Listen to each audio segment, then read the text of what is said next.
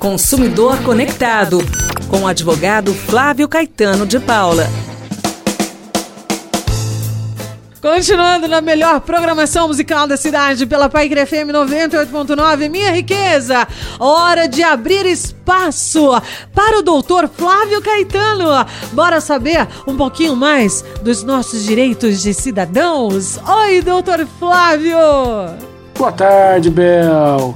Um grande abraço a todas e todos. Estamos aqui na Pai Querer FM 98.9. Doutor Flávio, a pergunta hoje é essa.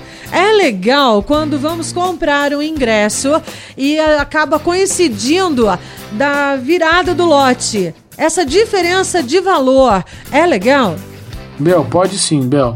É, não tem problema, é uma justificativa, na verdade, né? não, é sem, não é sem justificativa, é com né, essa diferença de lote é uma justificativa que tem sido utilizada e tem sido entendida como adequada, né?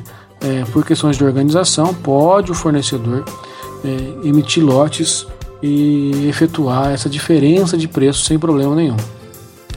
O que não pode acontecer nisso, Bel, e infelizmente tem acontecido, é o contrário é, existir a oferta para o consumidor efetuar a compra antes, né, no primeiro lote, no segundo lote, que seria mais barato, e o fornecedor, observando que as vendas não estão é, da forma como ele planejou, no final da mais quanto mais perto da, da, do evento, ele vai e reduz o preço do lote.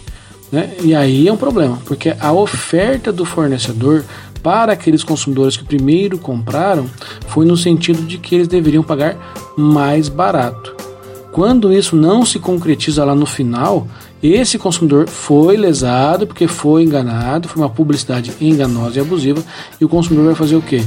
E pedir a devolução desses valores pagos a maior. Então, primeira coisa é, Bel, pode ter diferença de preço? Pode, desde que seja real a oferta, a publicidade seja verdadeira.